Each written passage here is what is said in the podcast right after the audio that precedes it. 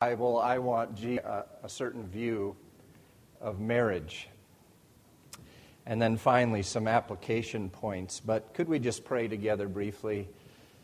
Father, we, uh, all of us here know that without your enablement, without your anointing, um, very, very little gets done. And so we, we ask you uh, that you would anoint me that you would anoint this message for the good of your people.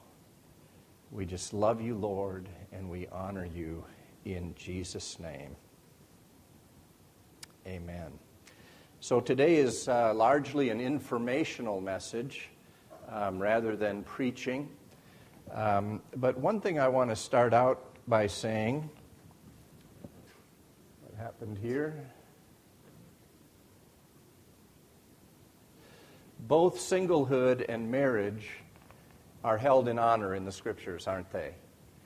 Um, Paul said, I wish that all men were as I am, meaning single, and that I might secure undistracted devotion to the Lord. Isn't that beautiful? I know that uh, those of you who are married in this body would join me in saying we honor our singles today, uh, their undistracted devotion to the Lord even as we lift up the scripture, let marriage uh, be held in honor among all. But from a cultural perspective, you know that marriage is under attack. Have you heard these things? That half of all marriages end in divorce. Most marriages are not happy marriages, they're just so so. The divorce rate in the church is just as high as the divorce rate at large in the world. Most remarriages are doomed from the start. The divorce rate for second marriages is just so high. How many of you have heard these things? We're steeped in them, right? We, we all know them or, or all have heard them. Well, we're going to learn today that these statements are, uh, for the most part, inaccurate, and that there's some very positive um, research about marriage and divorce uh, far more positive and exciting than we've heard before. There's a whole other set of data or a whole other way of looking at the data uh, that we can really get excited about and encourage those around us. Shaunti Feldhahn is a Harvard trained social researcher who, with Tally Whitehead, discovered in an eight year study that these claims are simply not true. She writes in The Good News About Marriage, these are her words For years, with all good intentions, we've been thinking and talking about marriage as being in trouble. We comment on the unhealthy state of our unions and the skyrocketing rate of divorce. I cannot count the number of times I myself have referenced the 50% divorce rate from the stage in my divorce conferences. Many books, TV shows, radio programs, speeches, and sermons also discuss how often happiness fades in marriage. Married couples talk about beating the odds. While live in couples ponder, why should we bother getting married? And in the process, she says, we are absorbing a vastly inflated sense of futility. Although there are indeed plenty of legitimate concerns about marriage, there are others that are closer to myth than reality. Most marriages are still far stronger happier, and longer lasting than most of us realize. It's so important for us to get the truth out there because, as mentioned earlier, beliefs otherwise can become self fulfilling prophecies. So, what did she find in this book she calls The Good News About Marriage? Here are five key things that she found. Number one, the actual divorce rate has never been close to 50%. It's significantly lower and has been declining over the last 30 years. Most marriages aren't just so so, the vast majority are happy. Number three, the rate of divorce in the church is not the same as among non church going population. It too is significantly lower. Remarriages aren't doomed from the start. A significant majority survive and thrive. And then, number five, most marriage problems aren't caused by big ticket issues. So, being in a marriage or fixing a troubled one doesn't have to be as complicated as people think. Little things can make a big difference. Next week, uh, I'm going to preach again, and uh, she has written another book that I'd like to share some of the points with you from called The uh, Surprising Secrets of Highly Happy Marriages. Doesn't that sound inviting? The Surprising Secrets of Highly Happy Marriages. Let me focus in here for a minute on number one and number two there are some subsets of our population that have uh, seen a 50% divorce rate. Um, but when you talk about societies as a whole, it hasn't come close to that projected figure. And then, number two, most marriages aren't just so so, the vast majority are, are happy. What, what she did was she did her own study of 1,304 individuals or 652 couples. She used a research firm called Decision Analyst. Uh, this study has a confidence level of 95%, plus or minus 5%. Uh, spouses were interviewed separately in every case, and this was the question that they were asked and the answers from which they could choose.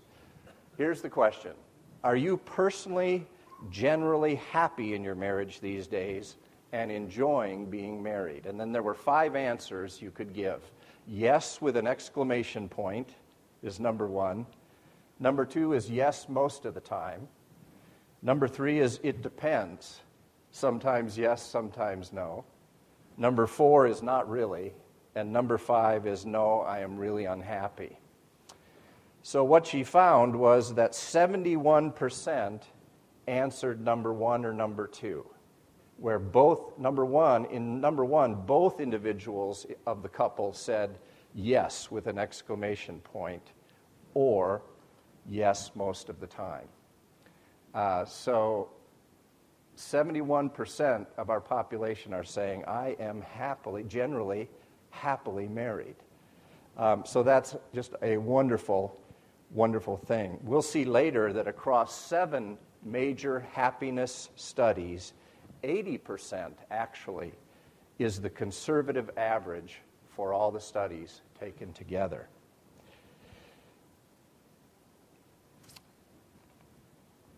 Okay, let's look a little deeper even still. Fact number one the prevalence of divorce has never been close to 50%. She makes a point that the 40 to 50% projection rate that we always hear uh, excuse me, divorce rate is a projection, not a measurement. It's based on assumptions about what will happen in the future. Now, this one I really want you to see. Currently, 72% of those who have ever been married are still married to their first spouse. That's Census Bureau data. In other words, more than seven out of ten people are married to their first spouse in our country. Because up to 8% of first marriages end due to the death, not divorce of a spouse, the average first marriage divorce rate could be as close, uh, could be close to 20%. She says 20 to 25% is a safe bet instead of the 40 to 50 percent. Isn't that amazing? It's almost, I mean, the first time I heard this, I thought, that is, I can't believe that. Um, and yet she is saying it and um, has the research to back it up. In the pre 1970s, you'll see there, again, all Census Bureau data, that 85% of ever married persons were in first marriages. Then in the 1970s, no fault divorce hit. Do you remember that? No fault divorce came, and divorce spiked. But then in the mid 80s and 90s, it settled back down again at 70% and now is climbing again. Now it's at 72%. And so more than 7 out of 10 people are married to their first spouse. So the question comes to mind where does this 50% number come from? Those of you who don't like statistics or research, I just want to give you permission right now to take a little nap. Um, I know that's not generally done, but um, I just want to read a couple paragraphs, a page really, of this book. For those of you who are interested, where does this 50% number come from? Let me show you where it comes from. She says, um, she mentions a man named Paul Amato at Pennsylvania State University. And then she goes on to say, I'm grateful that some of the experts themselves have been very open with us about this being an inexact science. During our research, Tally and I had an eye opening conference call with Dr. Paul Amato at Pennsylvania State University, long considered one of the main authorities in this incredibly complex world of divorce demographics. In fact, several other researchers and experts I had interviewed had said things like, well, I could see the projected divorce rate being 40% or lower, but Paul's number is 45. And if Paul says that's what it is, that is good enough for me. So a lot of the research world is basing their uh, number on this man's number. Let's see where his number comes from. In conversation with Dr. Amato, he was forthcoming about the fact that his basis for saying 45% was a highly sophisticated analysis done by a now retired Penn State professor named Robert Schoen. An analyst, it turns out, an analysis, it turns out, that wasn't just of divorce. Dr. Amato explained that Schoen's analysis was the best he'd seen. Tally and I had admired his work as well but it was now dated, last data from 2000. Also, it wasn't projecting divorce for new first marriages, but for all marriages, including the second and third marriages that have a somewhat higher rate of divorce. Even more important, the similar, and similar to the census data, Schoen's study also did not have a way of compensating for mortality. He could only, only analyze marriages ending without knowing whether a marriage had ended because a couple divorced or one partner died. As Dr. Amato told us, so today, this is, this is the big man himself. So today, we don't really know exactly what the projected rate is for first marriages. It's going to be lower than the 45% divorce rate. How much lower is not clear. It might be 40%. It could maybe be 35%. I don't know. So if people are thinking the first time they marry, I've got a 50 50 chance of staying married for the rest of my life, that's too pessimistic. So the man that everybody's relying on is saying he doesn't know. And he didn't factor in mortality rate into a marriage ending nor did he separate first marriages from all marriages. Isn't that interesting?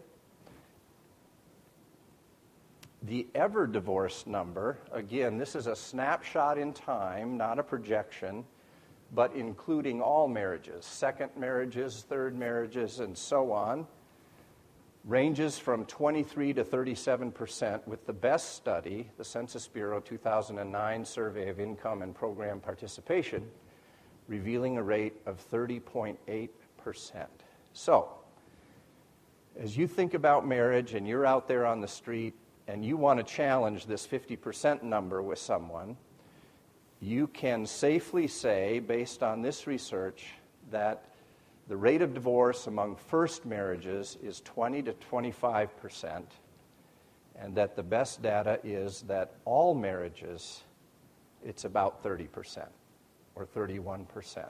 Isn't that encouraging and different than what we've been led to believe? I remember my son Nathaniel telling me why he didn't want to get married.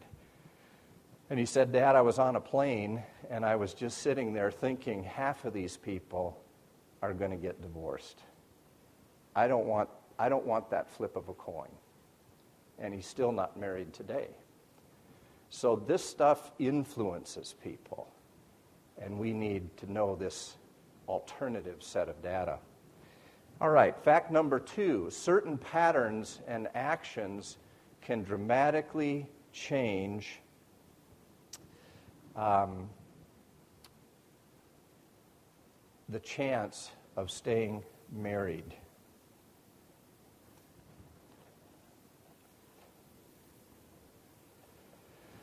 So look at these four points. Statistically, someone who marries in their middle 20s or later uh, enters a lower risk category. Someone who gets a college education statistically moves into a lower risk category. Part of that is because most people don't marry during college, and so you, you get married later.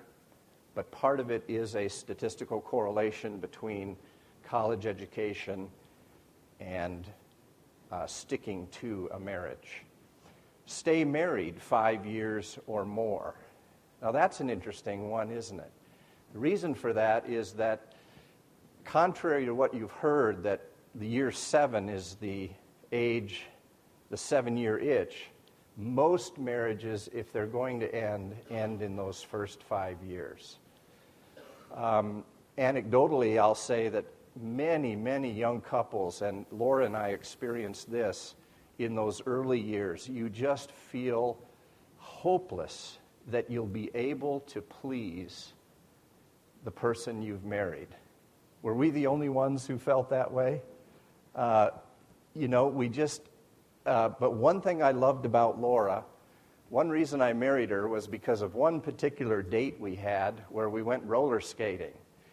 And uh, Laura had never been roller skating, and she must have fallen a gazillion hundred times.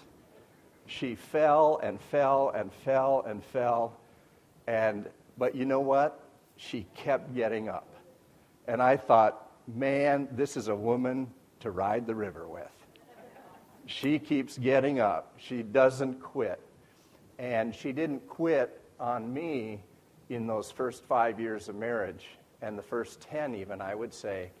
We were really fighting that battle to believe that we could ever make the other happy or please the other. So if you're in that boat, take heart. If you can gut out those, those years, the older the violin, the sweeter the music.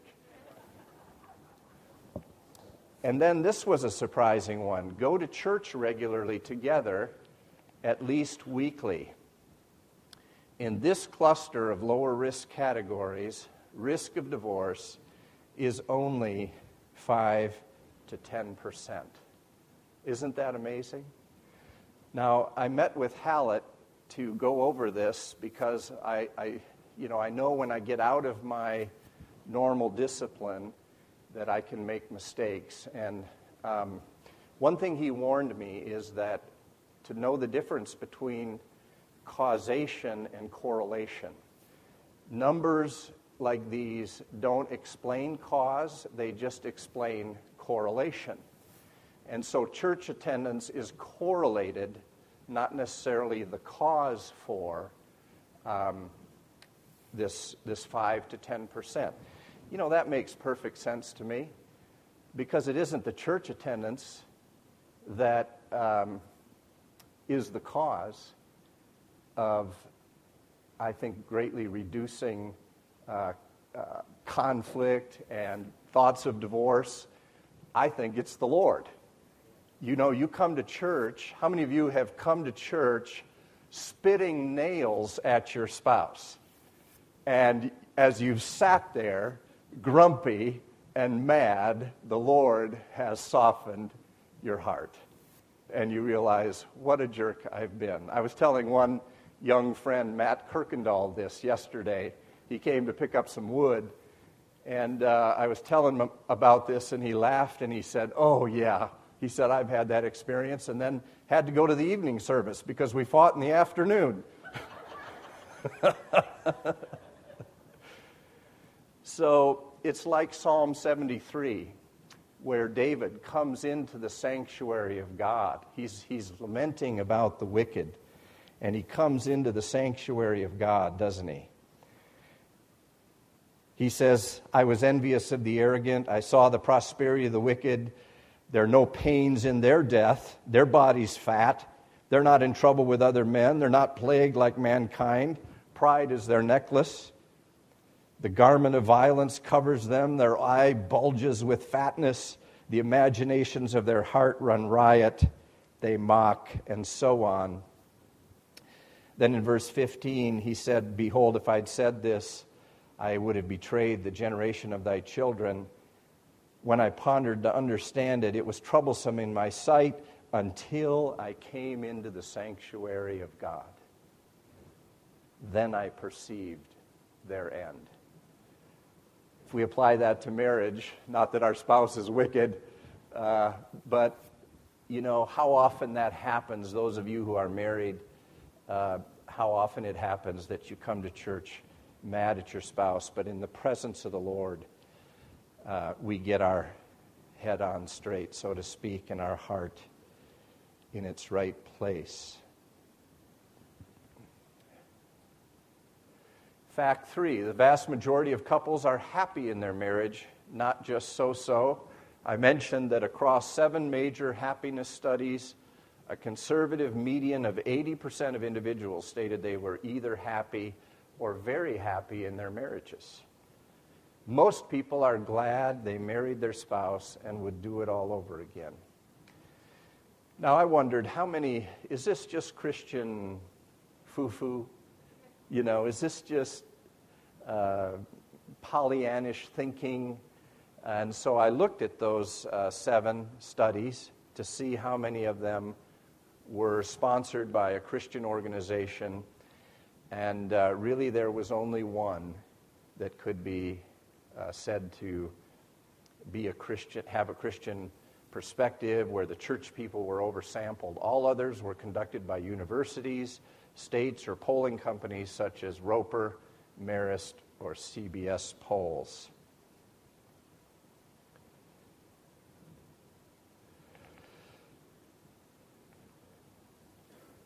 This may be for someone who's here. Most of those who are not happy will be if they stay committed for five years. At least two studies bear this out the National Study of Families and Households and the Oklahoma Marriage Initiative. Yay, Oklahoma!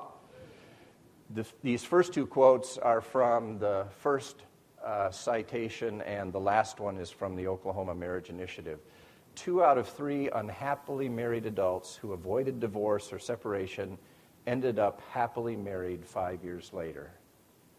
That's encouraging. Among those who rated their marriage as very unhappy, almost eight out of ten who avoided divorce were happily married five years later. And then from the Oklahoma Marriage Initiative, the vast majority said they were glad they had stuck it out and were still together. 79% said that of those married seven years or less, 95% of those married seven years or more. So when we run into a marriage uh, friend, a neighbor that's in trouble, it might be helpful to share some of this information with them to encourage them if they're in a rough patch. Fact five, the last one the rate of divorce among those who regularly attend church is much lower than among those who don't. How did this, how did this happen? Uh, most of you know the name George Barna. He's a researcher who studies religious people, evangelicals, the church, and does these kinds of studies. In 2001, he found a divorce rate in the church of 33 to 34 percent. This was close enough to the same as non churchgoers that this was pounced on by the press and intertwined with the half of all marriages idea. Feldhahn writes This particular Barna study was designed to dig out divorce trends based on faith based beliefs and was not designed to look at faith based practices such as church going. So the Barna study asked people sort of what they think, what they believe. Uh, he didn't ask them, Have you been in church in the last week? So in 2008, Feldhahn and Barna collaborated to correct this misunderstanding. The divorce rate among Christians who had attended church in the last seven days dropped 27% compared to those who hadn't.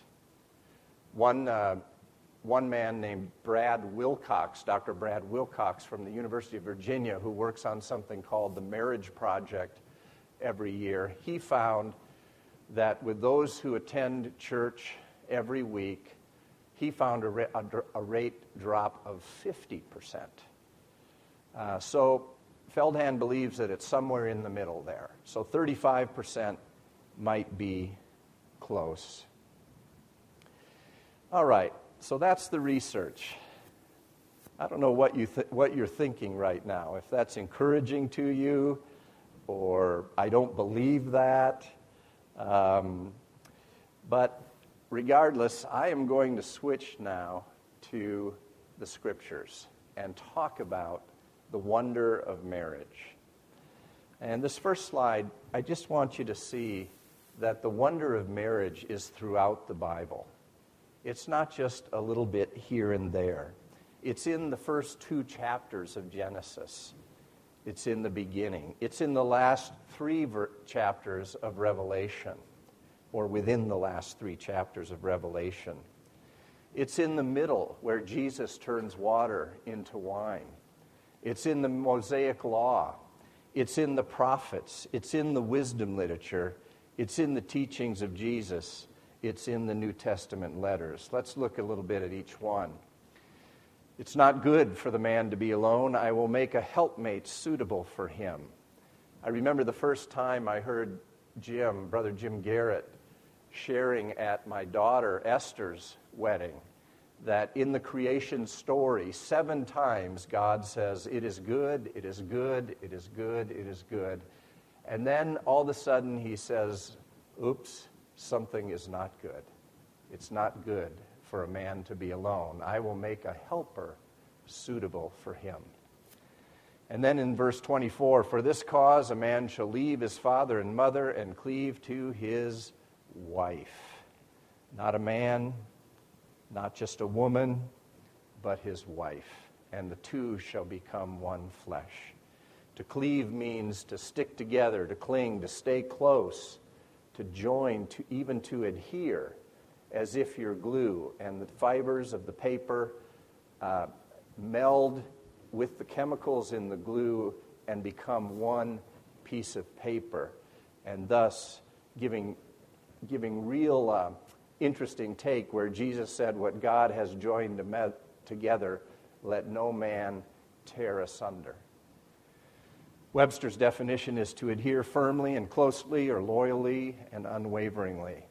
So, marriage is at the beginning of the 1189 chapters of the Bible. It's also at the end, isn't it?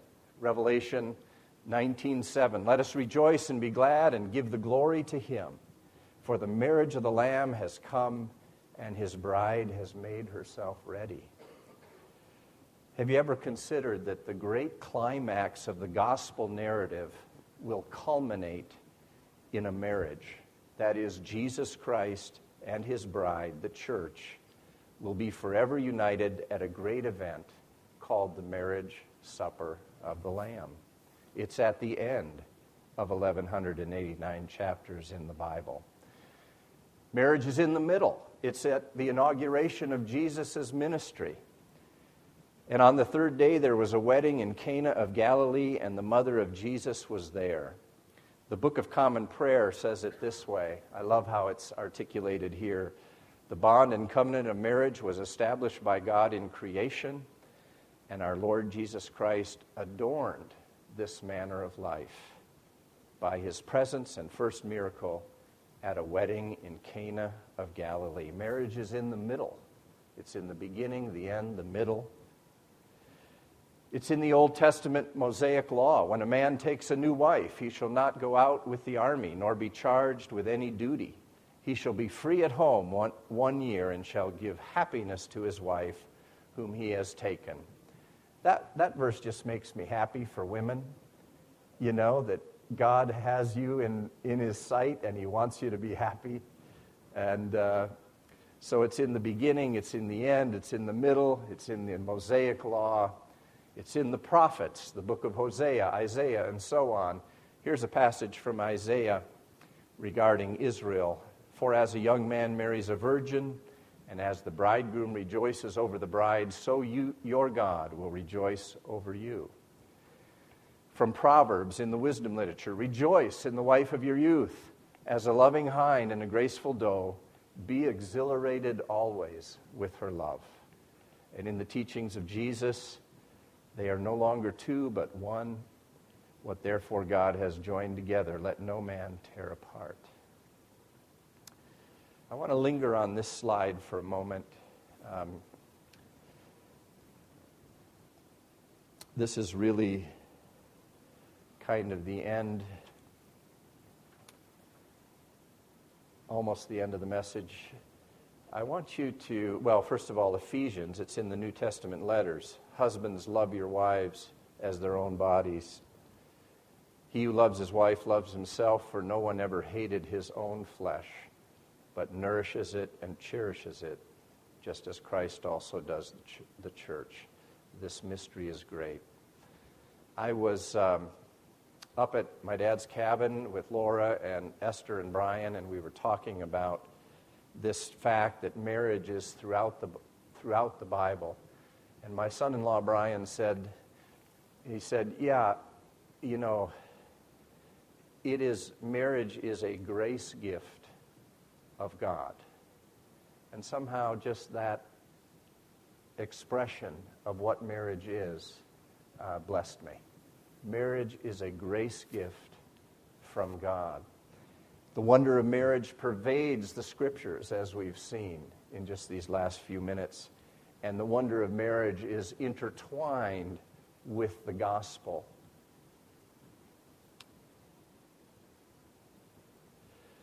So, what I want to end with is that biblical marriage, righteous marriage, is a divine institution. Conceived in the heart of God for the benefit and joy of all mankind, and to display his glory.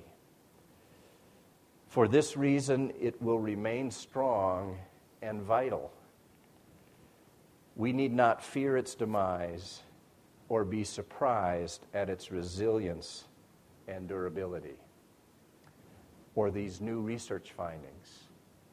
Um, let me just ask you to think about the fact what, what biblical marriage, though it's been beleaguered, though it's been attacked, let me just list some of the enemies that it has endured and stood strong in the face of. For centuries, uh, polygamy has been a threat to biblical marriage. In the 60s and 70s, we had the free love movement. Uh, the sexual revolution came next, the feminist movement, and now pornography, infidelity, rising cohabitation, and the new kid on the block, same sex marriage.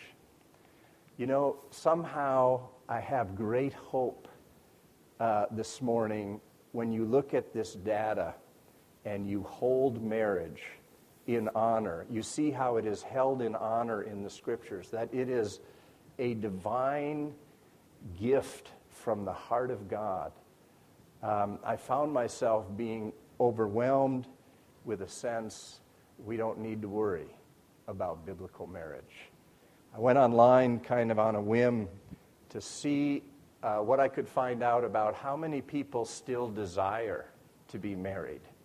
And I found very quickly a Gallup poll from 2013, just June of last year, that said this 95% of our American population is either currently or was previously married or want to get married.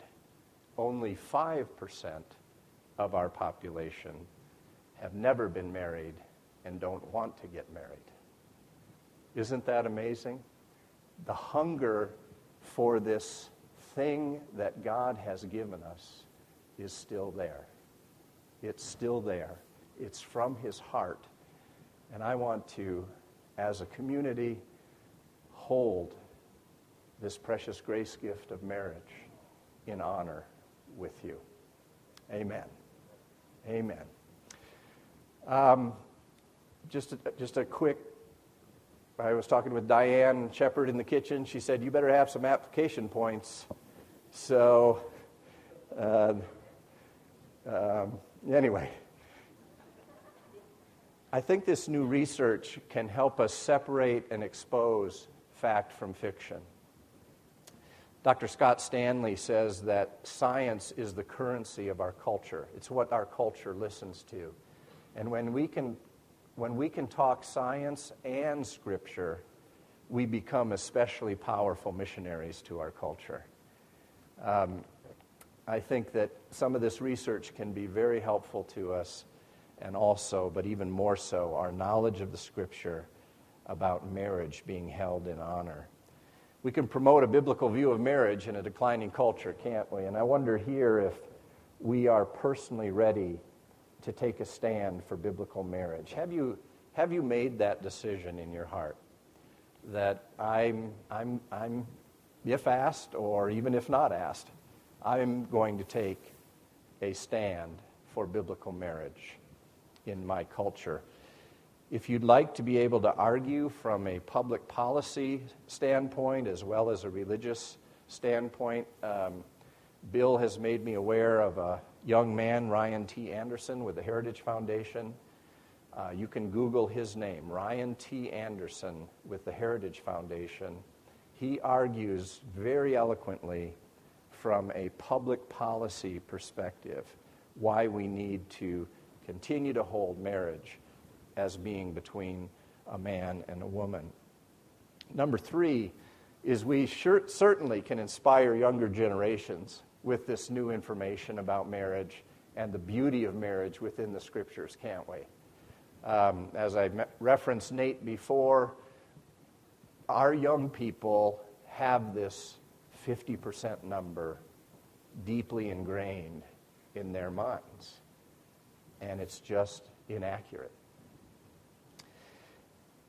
Fourth, whether single or married, let's stand with and fight for the marriages around us. I'm thinking of Linda Steed, who, when my kids were little, she'd come and take them away and, and give Laura and me some time together.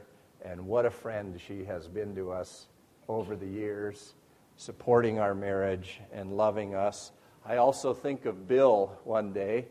Um, I was annoyed with Laura about something and telling Bill about it, and, and he was encouraging me. And in just kind of an offhanded way, he said, Jim, you have a, pa- you have a wife who passionately loves you. And then he went on to talk about other things. But that, that line just kind of was like Mennen Skin Bracer, you know, the old commercial, just, yeah, I needed that. I have a wife who passionately loves me.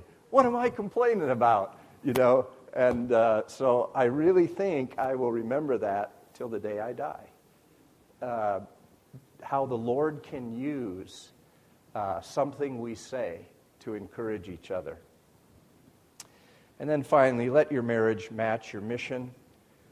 Let's, let's do the very best we can if we're married to let our marriages uh, reflect and glorify the Lord. Amen. Let's pray together.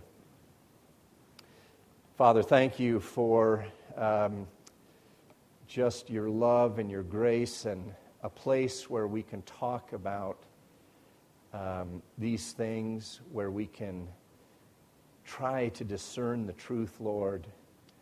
And uh, in our crazy, mixed up culture, help us, Lord, to assimilate this research and also the wonder of marriage from the scriptures. And as Hebrews 13:4 exhorts us to hold marriage in honor among all. Let marriage be held in honor among all. Make us ambassadors, Lord, for your kingdom and for your righteousness. In Jesus' name, we ask it. Amen.